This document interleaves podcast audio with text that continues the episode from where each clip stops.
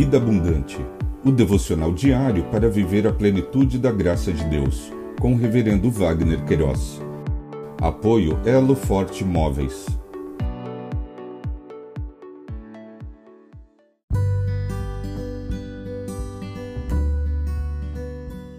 Olá! É um privilégio compartilhar a palavra de Deus. O nosso tema hoje é os relacionamentos dos cristãos com o Pai Celeste.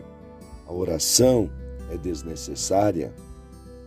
Em Mateus capítulo 7, versos 7 a 11, lemos: Peçam e lhes será dado, busquem e acharão, batam e a porta será aberta para vocês.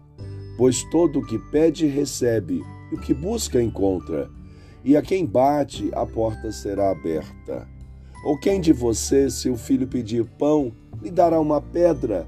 Ou se pedir um peixe, lhe dará uma cobra? Ora, se vocês que são maus sabem dar coisas boas aos seus filhos, quanto mais o Pai de vocês que está nos céus dará coisas boas aos, ao que lhe pedirem. Oração e desnecessário, conforme o dicionário online de português disse, oração conhece sob forma de meditação. Desnecessário, dispensável, que não é fundamental nem necessário, que se pode dispensar, deixar de lado.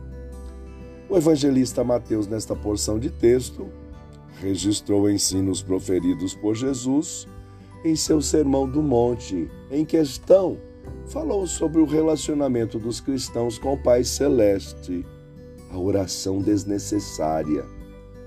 Cristãos podem pensar que podem passar sem a oração, pois olhando ao seu redor, aparentemente muitos recebem bênçãos e nem orarão, oraram para recebê-las.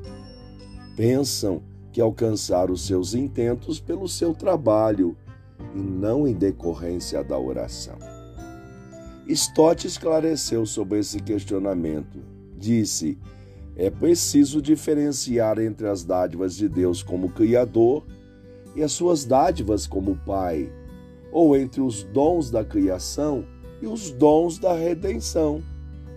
É notório que o sol nasce e a chuva cai sobre todos, mesmo sem orarem. Stott ressaltou, mas os dons divinos da redenção são diferentes. Deus não concede salvação a todos mas é rico para todos que o invocam. Pois todo aquele que invocar o nome do Senhor será salvo. Finalizou, disse: Entretanto, oramos pedindo perdão e libertação, porque essas dádivas são concedidas em resposta à oração. E porque sem elas estaríamos perdidos. Portanto, a oração não é desnecessária Pensamento para o dia. Obrigado, Jesus, porque recebemos as suas dádivas naturais e as especiais em decorrência da salvação. Deus te abençoe.